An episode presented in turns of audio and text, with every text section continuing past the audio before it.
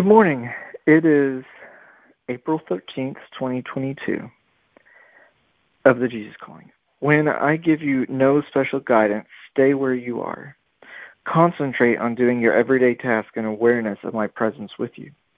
The joy of my presence will shine on you as you do everything for me. Thus, you invite me into every aspect of your life through collaborating with me in all things. You allow my life to merge with yours. This is the secret of not only joyful living, but of victorious living. I designed you to depend on me moment by moment, recognizing that apart from me, you can do nothing.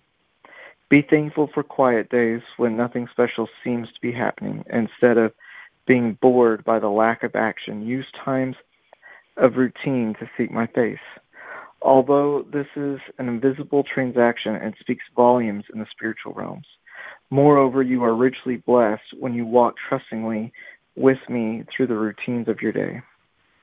Colossians 3:23 Whatever you do, work as it is with all your heart, as working for the Lord, not for men. John 15:5 I am the vine, you are the branches. If you remain in me, I am in you. He I am wait a minute. If you remain if a man remains in me, I am in him. He will bear much fruit. Apart from me, you can do nothing. Sorry about that. Um, Psalms 105 4. Look to the Lord and his strength, seek his face always. Father, thank you for these instructions. Thank you for guiding us, for telling us that we can um, submit all our ways before you, and you will make our path straight. Thank you for reminding us that whatever we do, if we work with all of our heart as if we're working for you, you will honor that. You will bring blessing to that. Um, you will take care of us.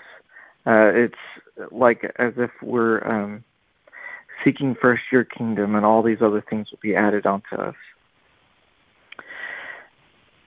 Help us to remember that you truly are the vine and that we are the branches, and that anytime we're in you, that we know we're operating within your will, that we're seeking your face, that we're submitting to your will and, and humbling ourselves, that we are in you and that you are working through us, that it's not us that's bearing this fruit, it's you bearing it through us. We just have to be a willing party. And that, uh, like you said, apart from you, we can do nothing. That anything we try to do outside of you is, it's not lasting. It's just going to bring heartache and trouble, and it's going to be disastrous. So don't try. Um, help us to always remember that, to remember to look to you to look to your strength, to seek your face, to know that you you do you are a good father and you are always looking out for what is best for us. That you have plans uh, to what what is it? You have plans to prosper us. Um, to yeah, I I think you guys got the point.